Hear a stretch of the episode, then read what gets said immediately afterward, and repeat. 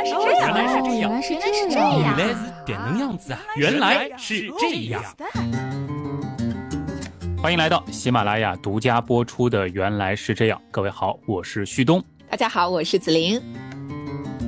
这里呢，先要和大家说声对不起啊，因为上周呢，这个我骗了大家。哎，其实严格来说，我并没有骗大家，是的，知道为什么吗？大家知道为什么吗？给你们三秒钟的时间，在评论区 打出你的答案。因为那天其实我看到那个推送的时候，我也愣了一下。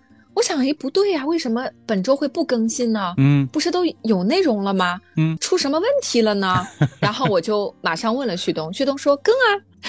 但是我更的时间不是六点啊，对 对不对？故意的啊，这个就引出了今天的主题，对不对？啊，主观上呢是开一个玩笑，对吧？所以呢是撒了一个善意的谎言，但我中间呢其实也留了一个破绽，那就是十八点。你有在评论里看到有人是发现了这个小小的差异吗？好像有一个朋友发现了，说我特意去强调十八点，因为我正常如果今天不更新的话，我就直接说今天不更嘛，然后说一下其他的理由，对吧？为什么？要突然去强调十八点呢？这个反而有点不合逻辑，是吧？嗯，我看到当时你发的这个帖子的下面就有很多评论说：“哇，现在偷懒的已经光明正大啦！” 那不会，哇，现在都已经理直气壮了。就我但凡不是已经预告过的那种临时跳票，那肯定是非常诚恳的要跟大家道个歉，解释一下原因的，对吧？嗯，就是你那个不算谎言，又有一点跟大家开个玩笑那个性质，对吧？对。但今天呢，其实是想。和大家具体的来聊一聊，当然也只能是浅聊一下，就是我们如何去识破谎言，用识谎术，这个我觉得很实用的，就是我终于可以有一双火眼金睛的这个双眼，可以去看出别人说的是真话假话。哎，毕竟呢。谎言是欺骗的一种形式，而如今的骗局其实又大都基于的是谎言。所以呢，如果说我们真的是可以识别什么是谎言，什么是真话，那其实就能够免于被欺骗，对不对？对，分析的很到位啊，说的也很轻巧。不过问题是，到底怎么来识别呢？而且我很担心哈，就算真的有一种方法能够让我们分辨得出，哎，这是真话，那是假话，那么。你说骗子他是不是也会去学这个，然后发展出一套反实谎的策略呢？其实非常有道理，这种情况它的确是客观存在的。说谎和实谎之间的猫鼠博弈呢，哎，它就是处于所谓的魔高一尺，道高一丈这样的动态发展变化过程当中。当然了，对于我们普通人来说呢，也不要太在乎这个，能有防范意识总是好的，对吧？这倒也是哈。那么你准备从哪里教起呢？呃，要不还是先上上历史课？这是想讲穿越回古代如何识破谎言吗？嗯，或者是穿越回古代如何断案啊？反正差不多啊。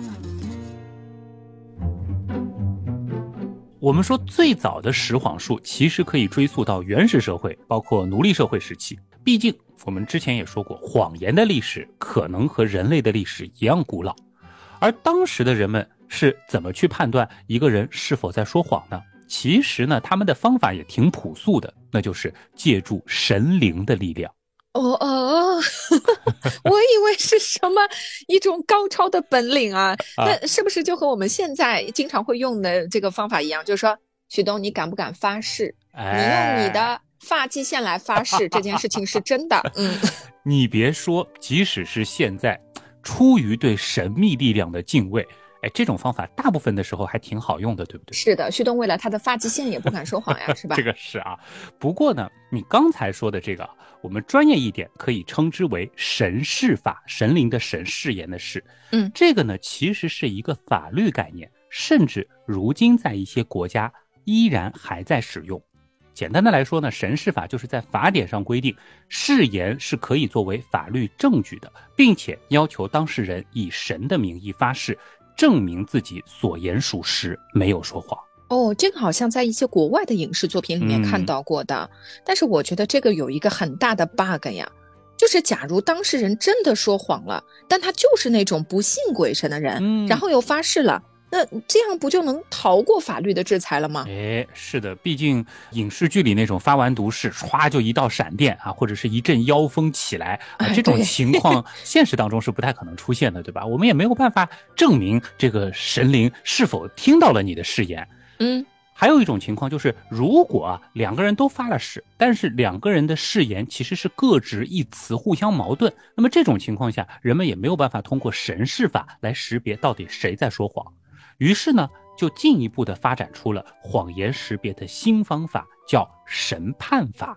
哎呦，这还有升级版啊！是的，那具体来说呢，神判法判断的判，就是在当事人发誓之后啊，还需要通过某种存在痛苦或危险的考验来彰显神的判断。这不会是要上刀山下火海吧？你别说，真就有类似的。考验的方法其实也五花八门啊。比如说，在一些影视剧当中，我们其实也会看到的，当事人呢要把手伸进装满沸水或者。沸腾的油当中去取某个东西，又或者呢，要用手抓握，用舌头去触碰烧红的烙铁，然后呢，再根据当事人是否受伤来判断这是否是说谎了，还是说他说的是真话，又或者把人扔到河里去，看看他会不会沉下去，等等等等。我我我真的一边听啊，我一边头都疼了，这个也太残酷和愚昧了吧！嗯，而且关键是。没有人能够通过得了呀，怎么能不受伤呢？是的，所以说到底啊，这个时候的判决权其实并不在于所谓的神灵，而是人，也就是裁决者。嗯。当然啦，如果真的遇到一个公正的裁决者，这种所谓肉体考验的应用逻辑呢，倒不在于观察当事人是否会受伤，而是在于通过整个过程当中的察言观色和逻辑推理，去判断当事人在面对肉体考验时的外部表现。哦，这样说起来倒是有一定的合理性哈。嗯，就是如果说是由我来判决哈，我看到一个人很自信、坚定的选择肉体考验。那么我觉得他大概率应该是可以被信任的，就没有必要真的去上刀山下火海了。哎呀，女生还是很慈悲的啊！哎呀，所以说表面上说是审判，其实还是人判。哎，那大家应该发现了啊，审判法呢，其实更依赖于裁决者的实谎经验，而如果遇到玩忽职守的，那真的就有可能制造出一大堆冤假错案。因此呢，从长期的实践过程来看啊，这种所谓的神灵的考验是并不能保证公正的，而且呢，当事人完全可以通过作弊或者暗中操作这样的手段来通过这种考验，对不对？有道理，就像是油锅取物这种，我记得网上有那种戏法揭秘的。是的，又比如说在触碰烧红的烙铁之前，这想办法提前在手上涂一层蜡等等，其实也可以来作弊。再或者啊。有钱有势的人，甚至可以直接去威胁、收买、掌握判决结果的裁决者，对不对？嗯，人性啊，人性啊。嗯，说起来啊，前面你提到的这种像油锅取物的原理，这种戏法背后的科学道理，倒是一个可以挖的坑啊。呃。我们再说回来吧，那随着人类社会逐渐进入到皇权时代，人类对于谎言的识别呢，也就开始慢慢的脱离神灵的帮助，而逐渐转为刑实法。刑实法，这具体是怎么操作呢？说白了呢，就是采用严酷的刑讯手段来获得供词或者寻求真相，通过肉体疼痛或精神折磨为手段来甄别谎言。哎呀，你搞得这么文绉绉的，我以为是什么？不就是刑讯逼供吗？你这个，这我觉得不可取啊！屈打成招的道理大家都懂的。嗯啊，多少冤假错案都是因为这个。是啊，那正是因为种种的弊端和不公正，审判法呢很早就被废止了，刑实法呢如今也是被明令禁用。但是呢，谎言依然还存在啊。那司法系统又应该怎么办呢？我感觉是不是可以用测谎仪呀？哎。你说的很对啊，的确，在刑事侦查和审讯啊，包括人事测评领域，测谎仪呢，它真的是一个很好的辅助手段。但是啊，我一直都很好奇，测谎仪它的工作原理到底是什么呀？它测得准吗？简单来说呢，测谎仪的工作原理就是基于人们说谎时可能会产生的一些生理反应。比如说，人在说谎的时候，大部分会有紧张的情绪，对吧？又或者说呢，如果一个人听到、看到特殊的刺激的时候，其实是会产生所谓的注意警觉，这会导致自主神经系统产生那种很难控制的生理反应，比如说瞳孔变大、心跳加速、血压上升、呼吸急促以及汗液增多等等等等。所以，测谎仪主要是判断。人人是否出现了紧张的反应吗？嗯，确切的说呢，传统测谎仪它就是基于人在说谎时的这种自主神经生理反应来进行测谎的。哦，这个听上去倒是挺客观、挺科学的啊。嗯，说起来啊，测谎仪。也算得上是一种历史悠久的设备了，距今已经有一百多年的历史了。哦，这么久了。嗯，对，传统测谎仪的研究其实可以追溯到十九世纪末，最初检测的其实比较简单，就是被试者的脉搏和血压变化。嗯，后面呢，又有人发明了呼吸描记器，也就是说是用来测量说谎时伴随的吸气、呼气时长的比例。哦，这个是。因为呼吸会变得急促吗？呃，你说的这种就是频率增加或者变得更频繁是一方面。毕竟呢，紧张或者焦虑的情绪都可能会导致我们的呼吸变得更浅也更快。此外，在正常情况下，人吸气和呼气的时长啊是相对平衡的。但是如果你出现了紧张或者是说谎的时候，这种平衡就可能会被打破。当然，具体的变化模式可能是因人而异的，可能是变成了吸长呼短，也可能是反过来。还有一种情况就是可能会变得很不规则。哦，这倒是一个很有趣的实谎细节哈。嗯。但是啊，我自己感觉啊，就算我没有说谎，但因为有了这个测谎仪，我会感觉很紧张。我不知道大家有没有，就是虽然我自己没有被测谎仪测过哈，但可能在一些影视作品啊，或者在一些比如说综艺节目啊等等看到人家拿出测谎仪，我会觉得我在回答的时候会和没有用测谎仪相比，就来的更紧张啊。所以你说光凭测谎仪来测，会不会还是不大靠谱呢？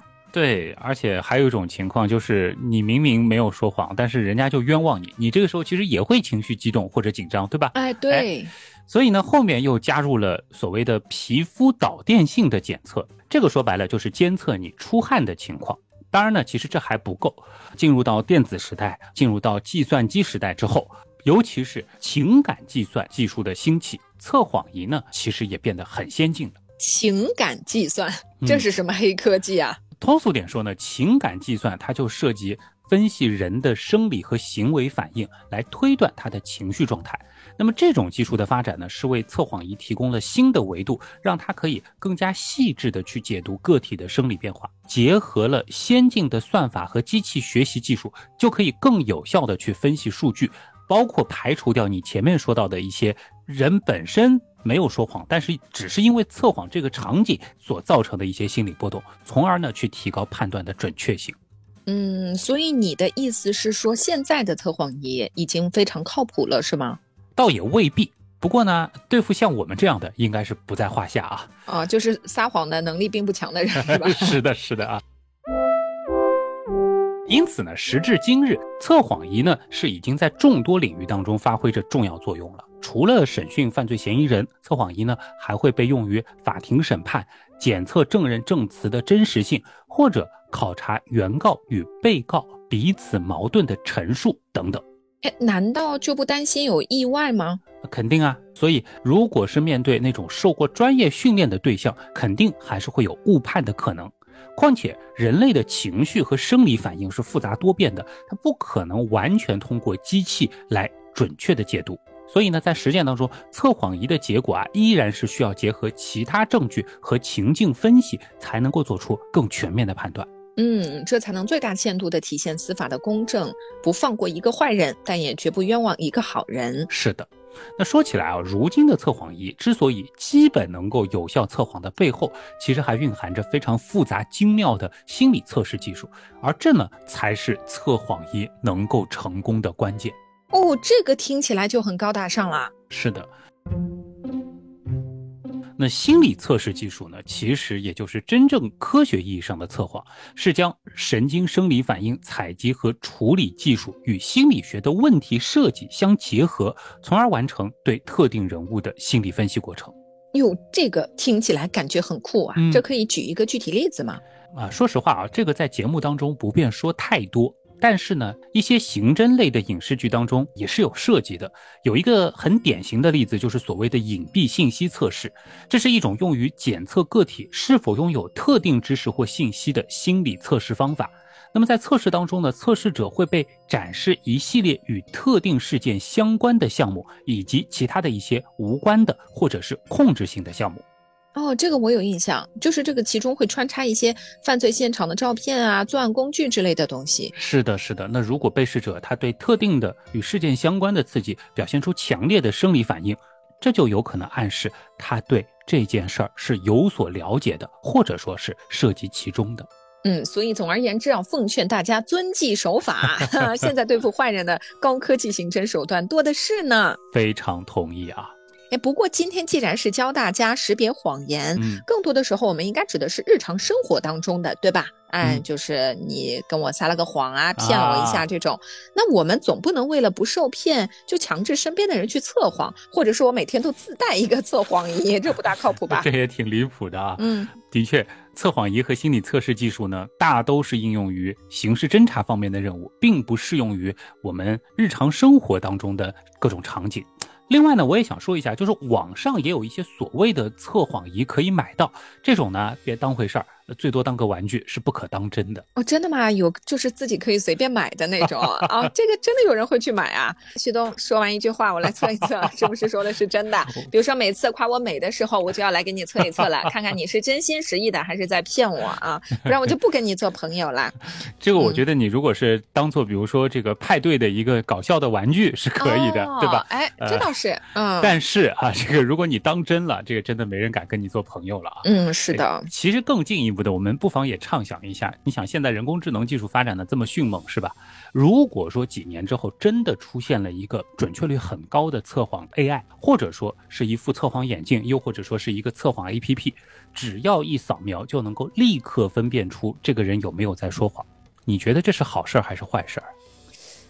嗯，就设想一下的话，会觉得有一点恐怖，对吧？嗯，就是你看我们生活当中，上一期也说到了，还是需要很多善意的谎言的，对吧？我们并不能保证我们说的每句话都是真实的呀。是，有一些事情，你说不知道真相，都未必是坏事呢。对，而且有的时候可能他就是有一些难言之隐，对吧？不想让你知道实情。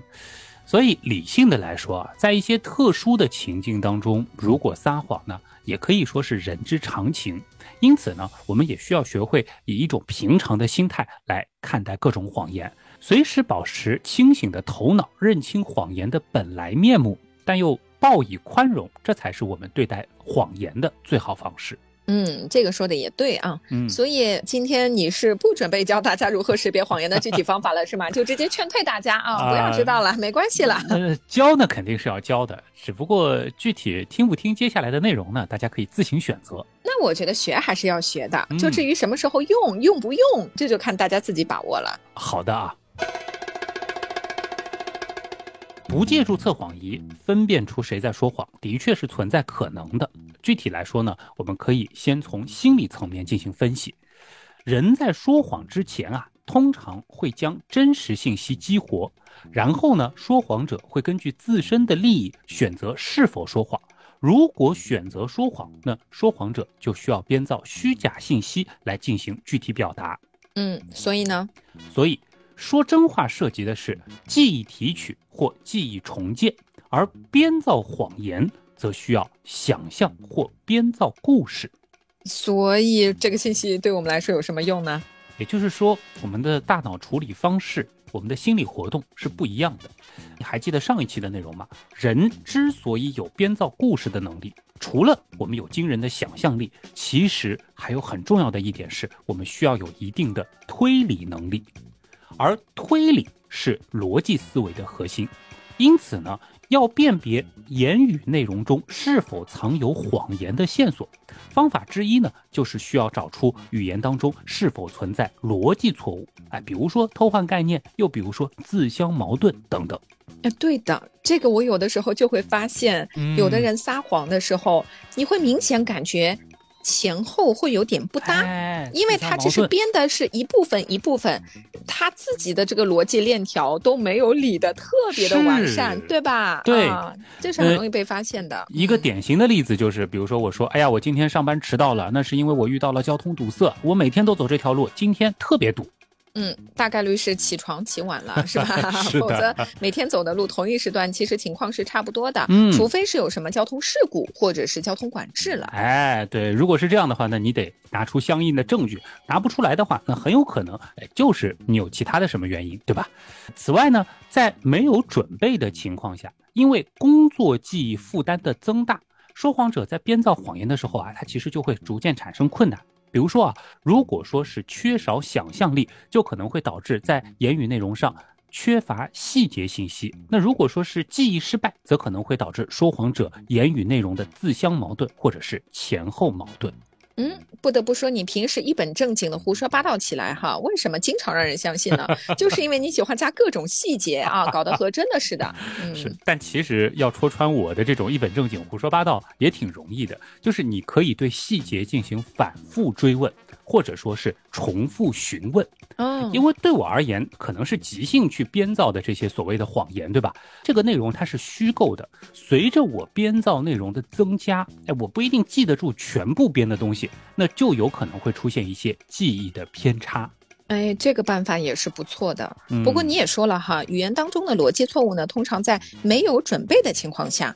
那如果是对于那些把说谎当做惯用伎俩的人来说，或者他是经过训练的，很善于编造有逻辑、有细节的故事，而且他的记忆力哎特别的好啊，这怎么办呢？那我们只能躺平了。这种真的就属于说谎高手了，是吧？或者说呢，他说的是一个精心准备的。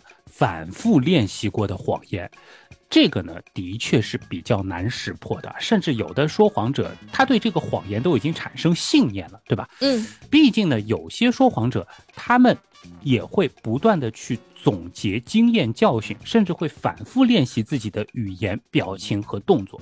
更有甚者，他可能出于某种目的，还会经过一些专门的训练。有准备的说谎者，甚至会牢记自己的说辞。嗯，就是准备工作做的是很充分的嘛，对吧？那么像这种情况就无解了吗？其实也未必啊。以前也说过，人的记忆它也不是完全靠谱的，对吧？所以在面对重复询问时，说真话的人啊，反而会出现一些陈述内容的差异，而说谎者陈述的内容、陈述的顺序等等，其实反而会保持高度的一致性。这实际上呢，就反映了说谎者与说真话者心理活动方面的差异。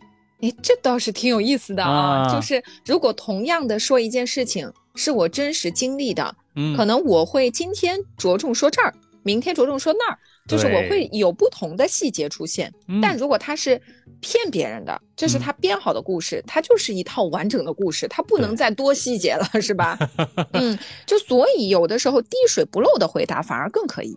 是的，当然了，到这个阶段就属于高手过招了啊。此外呢，有的时候啊，说谎者为了证明自己清白和无辜，往往呢会特别强调某些道德或理念，好让别人明白他的坚定和所谓的人品。哎，这能举个例子吗？比如说，当你怀疑某个人的言行，并且直接提出质疑的时候，啊，比如说你问某个人，你说的都是真的吗？哎，然后对方回答，当然都是真的，我绝对不会骗你，欺骗朋友这种行为很缺德的，我不会做的。这回答感觉很熟悉啊！啊，又或者对方怒气冲冲、言辞激烈的进行反驳，那就意味着他可能正在试图通过这种挑衅意味的表达方式来掩饰自己的真实想法。哎。是他急了，对吧？就是这个情景啊，被你说破了之后，大家一下就明白这个 是怎么回事了，对吧？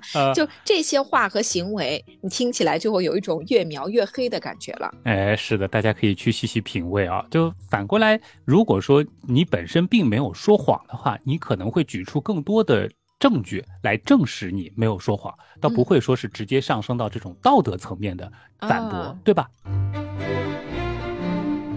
还有呢，就是在说谎的时候啊，人们为了掩饰自己虚弱的内心，获得少许的自我安慰，音调呢会不自觉的升高。因此，当有人和你交谈的时候，他的这个声量和声调突然改变了，那你可能也需要有所警惕。哇，人的心理真的很奇妙哎。嗯，是的。我们说善于说谎的人，其实呢也大都是工于心计的人。为了避免自己的行为举止给他人留下不诚实的印象，说谎者呢常常会做出相应的自我调整。他们呢不仅需要隐藏自己的心理活动，还需要知道如何去形成所谓的诚实和令人信服的印象。这种人真的太可怕了。嗯，那好在啊，真正想要控制好自己的心理活动，并不是一件容易的事儿。因此呢，与心理活动相关却难以被刻意控制的非语言行为，往往会透露出谎言的蛛丝马迹。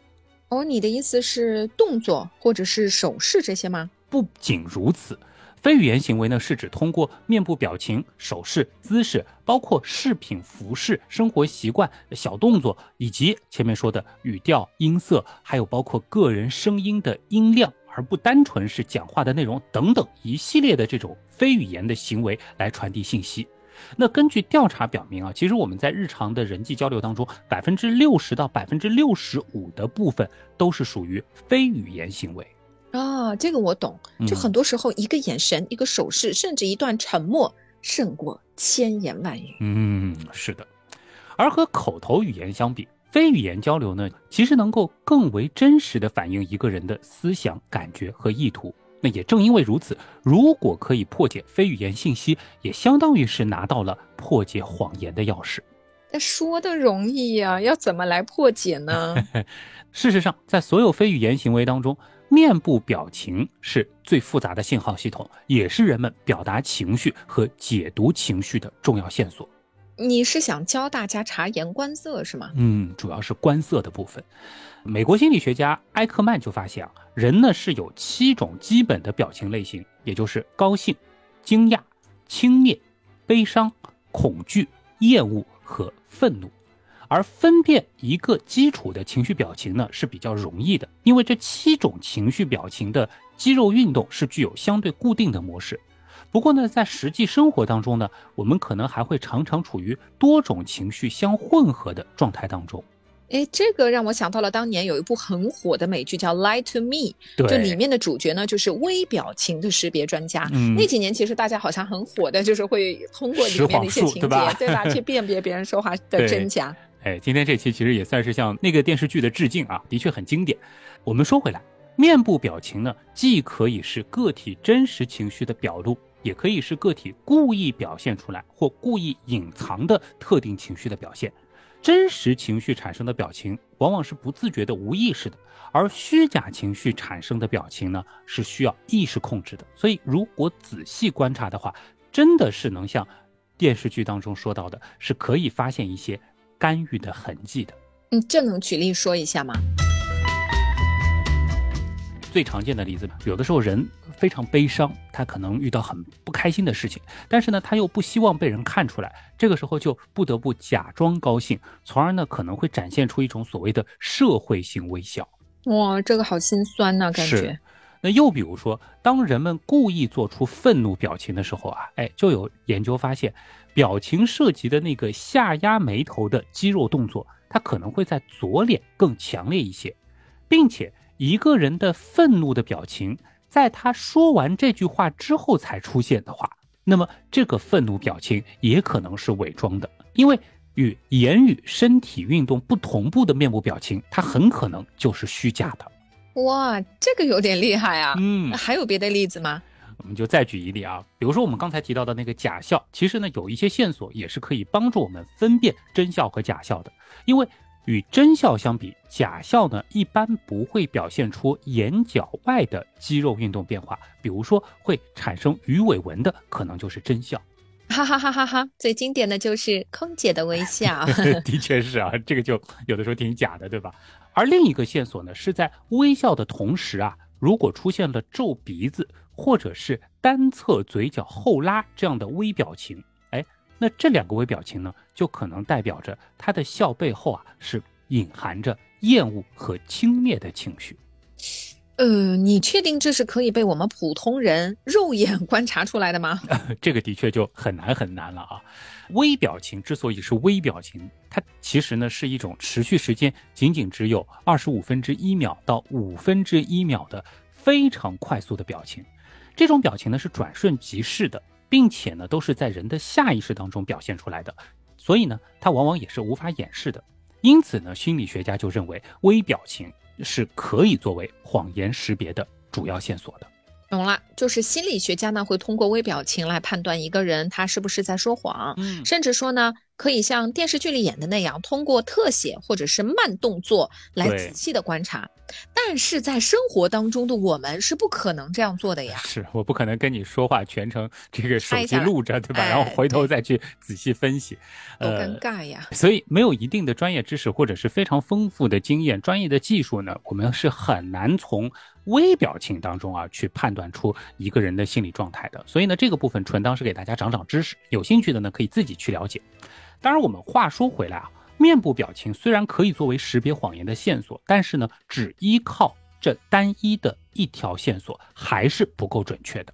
那也就是说，即便个体表现出了某些特定或者压抑的表情，他也不足以确定这个人他就是在说谎。没错，比如说啊。就是我们前面说到的，有的人呢，他可能就是因为害怕被冤枉，所以呢，他试图去掩饰自己的恐惧，从而呢，就表现出了与说谎者相同的表情线索，并且呢，也不是每个说谎者他都会表现出微表情或者压抑的表情。呃，有的人他可能真的就是信念感极强，对吧？那甚至有的人呢，他就是擅长控制和管理表情，就还需要结合其他的线索来综合判断。是的。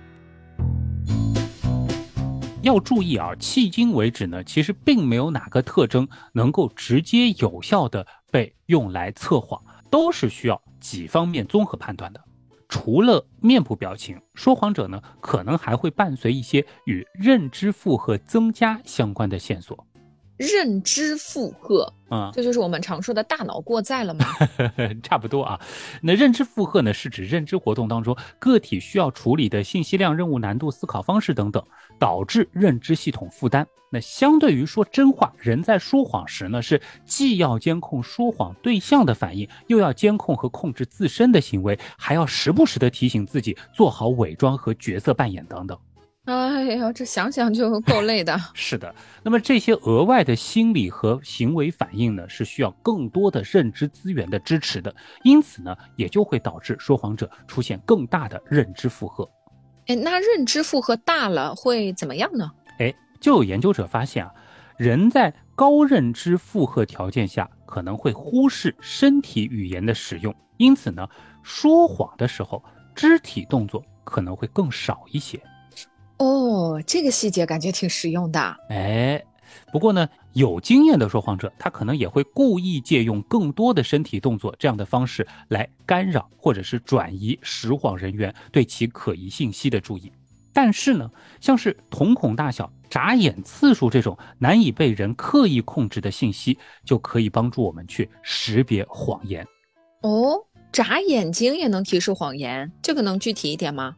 因为眨眼的频率和认知负荷是相关的，在说谎的时候啊，认知负荷增加，眨眼次数会减少；而在这个谎说完以后，由于认知负荷被降低了或者是消除了，这个时候呢，眨眼次数反而会增加。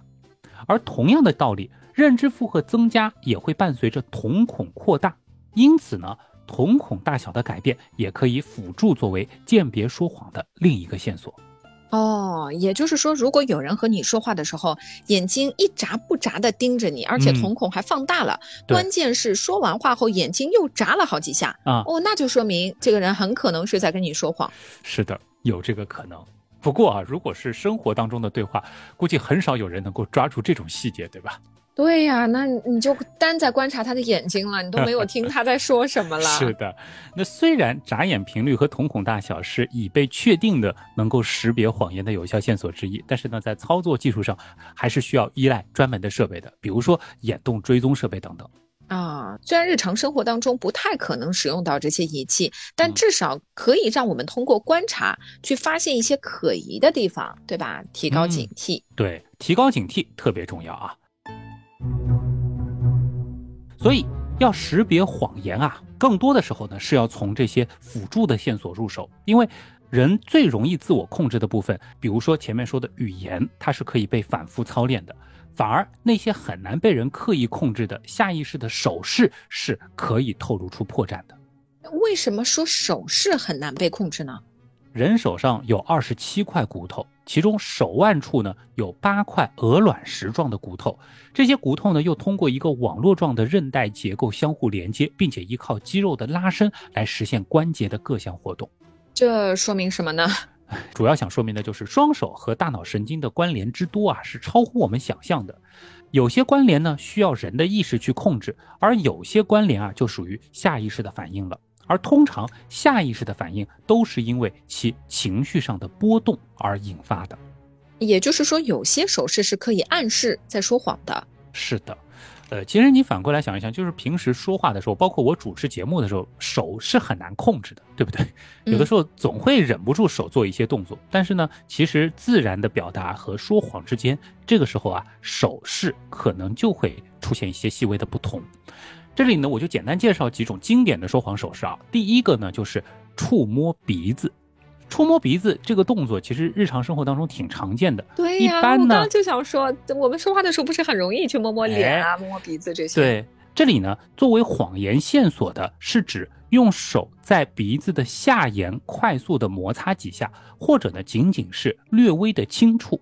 出现了这个手势呢，就有可能在暗示说谎者正在掩饰自己的谎言。哦，为什么会有这样的说法呢？那这个背后呢，其实是有个科学解释的，就是说人在说谎的时候啊，身体可能会释放出一种名为儿茶酚胺的化学物质，进而引起鼻腔内部的细胞肿胀。此外呢，人说谎的时候也会导致血压有所上升，而血压的增强呢，会导致鼻腔内膨胀，从而致使鼻腔神经末梢传递出刺痒的感觉。那基于上述两种原因，人说谎的时候呢，可能就会频繁的用手摩擦鼻子来舒缓肿胀发痒的症状。哦，这让我突然想到匹诺曹了啊！匹诺曹的鼻子，原来一说谎鼻子真的会有变化呀！旭东啊，我记得你最近好像很喜欢揉鼻子啊，是不是啊？这是什么原因呢？你说 什么呀？我是因为天气干燥，鼻腔发痒，好吗？而且单纯的鼻子发痒只会引发人们反复摩擦鼻子这样一个单一的手势，而和人们整个对话的内容、频率和节奏等是没有任何关系的。嗯。相信你啊，因为你并没有反复的强调说 我没有说话啊，没有说话，你为什么不相信我啊？我这个人很值得呃相信的，我非常可靠啊。但是你是说出了更具体的一些这个说法啊，我就暂且相信你了。嗯，所以大家千万不能一概而论的说摸鼻子呃就是在说谎啊。那又比如说，有的人因为花粉过敏或者是处于感冒状态的时候，也会不断的触摸自己的鼻子。所以呢，触摸鼻子的手势最好是要结合其他的非语言信息来进行解读，不然呢，很容易出错的。那我感觉你怎么好像音调越来越高了呢？嗯，急了是不是？急了？这活学活用了啊，综合运用了是吧？好，我们再来说第二个手势啊，这个呢也很经典，就是用手遮住嘴巴啊。跟摸鼻子一样，下意识的用手去遮住嘴巴，往往呢就表明说谎者试图抑制自己说出的那些谎话。那有的时候呢，人也会用几根手指或者用紧握的拳头来挡住嘴巴。那有的人呢，可能还会假装咳嗽来掩饰自己遮住嘴巴的手势。哎，其实呢，这些动作就可能意味着他在说假话。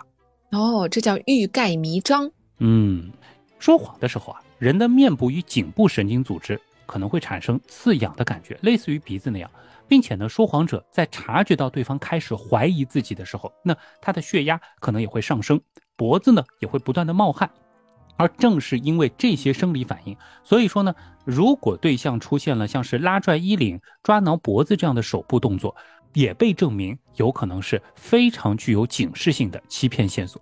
你猜一下，还有什么手势是非常具有警示性的？嗯，我猜啊，就是前面说到了捂嘴、摸鼻子，对吧？嗯，那么挠耳朵是不是也算？对，猜对了。如果说经常出现抓挠耳朵，可能也说明这个人的内心十分的紧张和不安。嗯，明白了，就是只要我们观察够仔细啊，够细致，还是能够发现很多谎言的痕迹的。对，理论上呢是可以这么说的。虽然啊。科学证实，人在说谎的时候呢，他的确是会引起情绪和生理变化的。但是呢，在我们有限的认知资源下，我们能够正确识别出的谎言线索，总体来说并不算多。再加上谎言本身就是具有复杂性的，许多谎言呢，更是经过精心编织的。哎，更何况呢，说谎者他也不会轻易的承认自己说谎，对吧？就是说到底，就算有方法，但也只是参考，不可能百试百灵的。对，我觉得很多时候就是让你提高警惕性啊。嗯，当然，这期节目也接近尾声了啊。其实今天除了教大家去识谎以外，还有一个更重要的目的，那就是我们必须要意识到啊，诚实并不是轻而易举就可以拥有的，而是和真理一样，是我们必须努力追求的。保持诚实是人的社会义务。但矛盾的是呢，在社会复杂的环境与人的交往或竞争当中，必然会因为自我保护之类的种种原因而说谎，甚至于不说谎，可能就没有办法适应必须面对的情境。而且，当我把诚实作为一种建立信任和良好人际关系的准则的时候，嗯，如果能够确保别人对我也是以诚相待的呢，是不是到头来会因为我的诚实和善良让自己受伤了呢？哎，所以呢，我们其实一直是在诚实和说谎当中游移不定的。不过呢，我们也可以再仔细想想啊，假如一个人足够强大，他不仅有深刻的洞察力、随机应变的处事能力，还能够判断什么是可以公开做，什么是需要隐秘的去做，并且深刻的了解这一切的分寸和界限，那么对于这种人来说，是不是说谎就没有必要了？反而可能会成为他的一种累赘，因为说谎很累啊，是不是？嗯，对，经常说谎的人绝不是什么高明的人，嗯，他需要通过谎言去得到什么或者掩饰什么，而往往一个谎言的背后是需要更多的谎言来支撑的。对，真的是很累的，更何况谎言总有被揭穿的那一天，而揭穿的代价是否又是你所能承受的呢？所以说啊，说谎是弱者的策略，强者。则应该敢于面对事实，讲出真相。嗯，原来是这样，就是这样。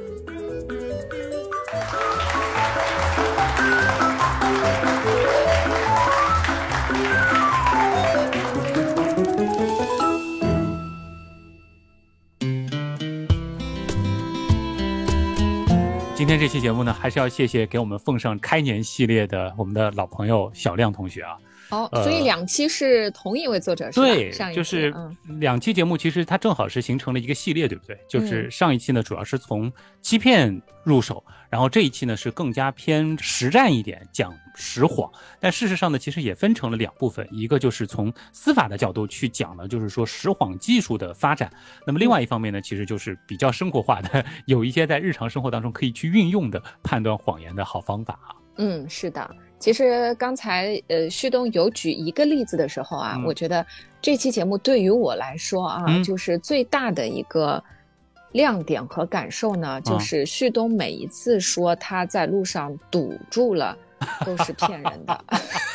那还真不是，就是你知道吗？堵是真堵，是我时间没算好。你举这个例子的时候啊，我就想，哎，因为我们家我去上班的那个路嘛，就是。平时的确是不怎么堵，但是偶尔啊，的确会出现可能有那种像你说的交通事故啊，或者是可能有一些什么特殊的活动啊，会出现偶尔堵的情况。甚至有一次就是出现很紧张，就是我赶直播时间都非常紧张的那个情况，但是我出门的时间的确是跟原先是差不多的。嗯，然后我刚刚就想，哎。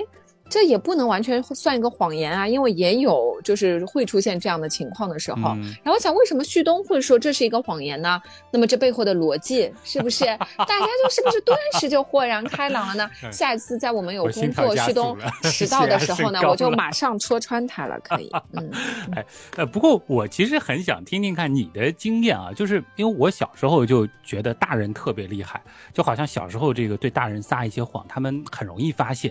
嗯，你。现在做家长了，是不是对于自己孩子他是否诚实，你也是能够通过一些细节来感知到的呀？你要说让我来说具体的方法，我可能说不出。但是因为基于你对自己孩子的了解，嗯，你会感觉到他说某一些话的时候，或者的确就像嗯逻辑上啊，或者是这个事情不符合他的习惯啊。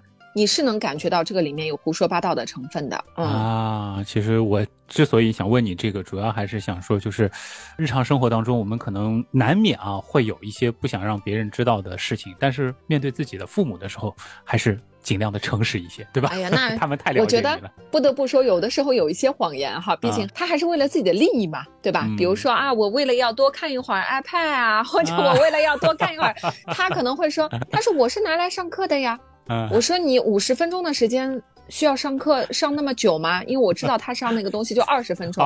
我说那你还有三十分钟是在干嘛呢？他说嗯嗯，就是他会说我的目的是这个，但是你明显的知道你的目的就不是这个嘛，对不对？对。所以这种就是很简单，但对孩子来说，他觉得啊，我说出一个很冠冕堂皇的理由，我就可以把 iPad 从你这里拿走。但是对于大人来说，这事情不是很好判断吗？对，就是这个时长。和你要做的事情的时长，这个一对应，我就完全能知道呀。哎，然后我自己啊，就是我觉得很有意思，就是刚才我们其实说到的那个结尾的那个，嗯，大家如果说有很多的谎言的话，其实你会用越来越多的谎言去掩盖前面的谎言，是的，是一件很累的事情。我自己啊，就特别就是干过这样的事儿，呃，不是差别很大的一个不同的阶段啊，就是。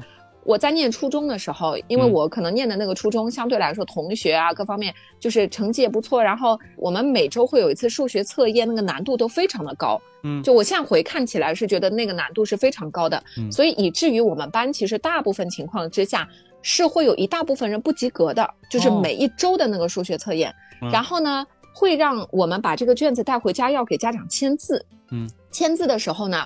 你可能就会谎报一下，比如说这个不及格的比例呀，或者是这个分数，因为你的分数就在这儿了嘛。但是其实可能这一次，比如说是及格的人占了一半，你会说哦，及格的只有几个人，然后那爸爸妈妈就觉得哦，那也还行吧，就是因为看的不是说绝对的分数嘛，而是你的排名嘛，相当于，然后就觉得哦还好。但是我就觉得我整个初中过得非常的累，就是经常会为了这些而去撒谎，但是的确就像。这个我们说到的，就你过后你会忘记了，但家长可能记得你上一周说的这个东西，但你可能不小心会露出一次，哎，好像就是前一次考试怎么怎么样，就会很累。对，后来到了高中啊，我就自己跟自己就是承诺说，我要认真努力学习，并且不跟父母撒谎。嗯，然后我就整个高中阶段，你知道吗？就是感觉阳光明媚，对，就觉得啊过得非常的灿烂，就是那种感觉。是的，是的，是的。所以我觉得就是人能够控制好自己能控制的东西，然后又尽量诚实的面对自己和别人，是一件可以让你生活的非常轻松的事情。对，就是有的时候我们可能因为太在乎某些事情而选择撒谎，但你细细想来，我们在乎的东西在别人眼里他不一定。那么的在乎，或者说是不一定会让你损失那么大，是吧？所以还是坦诚一点，哎，是的啊。好的，旭东，你要坦诚一点啊，不然的话，你老是撒谎我睡过头就是睡过头了啊。对，老是撒谎的话，你的发际线会后移的，知道吗？太过分了啊！啊，这个我觉得今天大家在评论区其实也可以分享一下，就是在日常生活当中有没有就是你曾经识破的谎言，然后你又通过的是哪种方法，对吧？嗯，这个其实是很有意思的一次交流。好了，那今天呢，原来是这样，真的就是这样的。再次感谢通过所有方式支持和帮助我们的朋友。是的，原样的发展离不开大家。我是旭东，我是子琳，代表本次节目的撰稿人小亮，再次感谢各位的收听，我们下期接着聊，再见。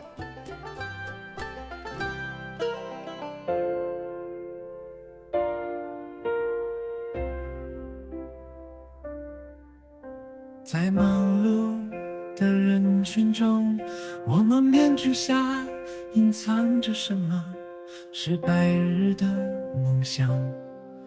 还是夜晚的寂寞，每一句轻轻的谎背后藏着怎样的蜕变？是恐惧的逃避，还是爱的保护？谎言的真相隐藏在每个眼神中，谎言的真相。是我们不愿面对的软弱，但在这虚幻与现实的交错中，我们寻找着爱与真理的光芒。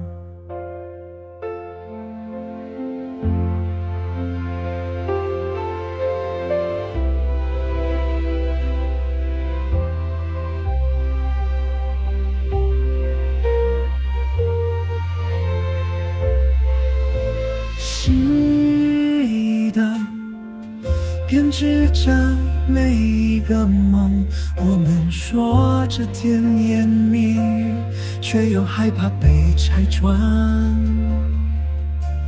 每一个不经意。的扭曲都是心底的呐喊，是逃避还是寻找一个拥抱？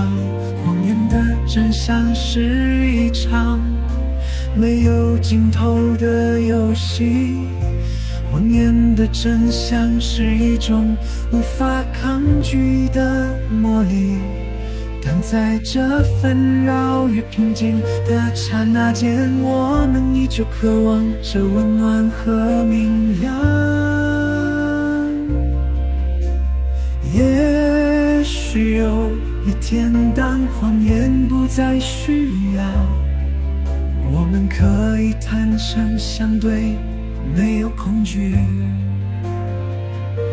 但在之前，我们依旧在探寻，在每一个小小的谎言背后隐藏着的真相。谎言的真相，或许就是我们的任性。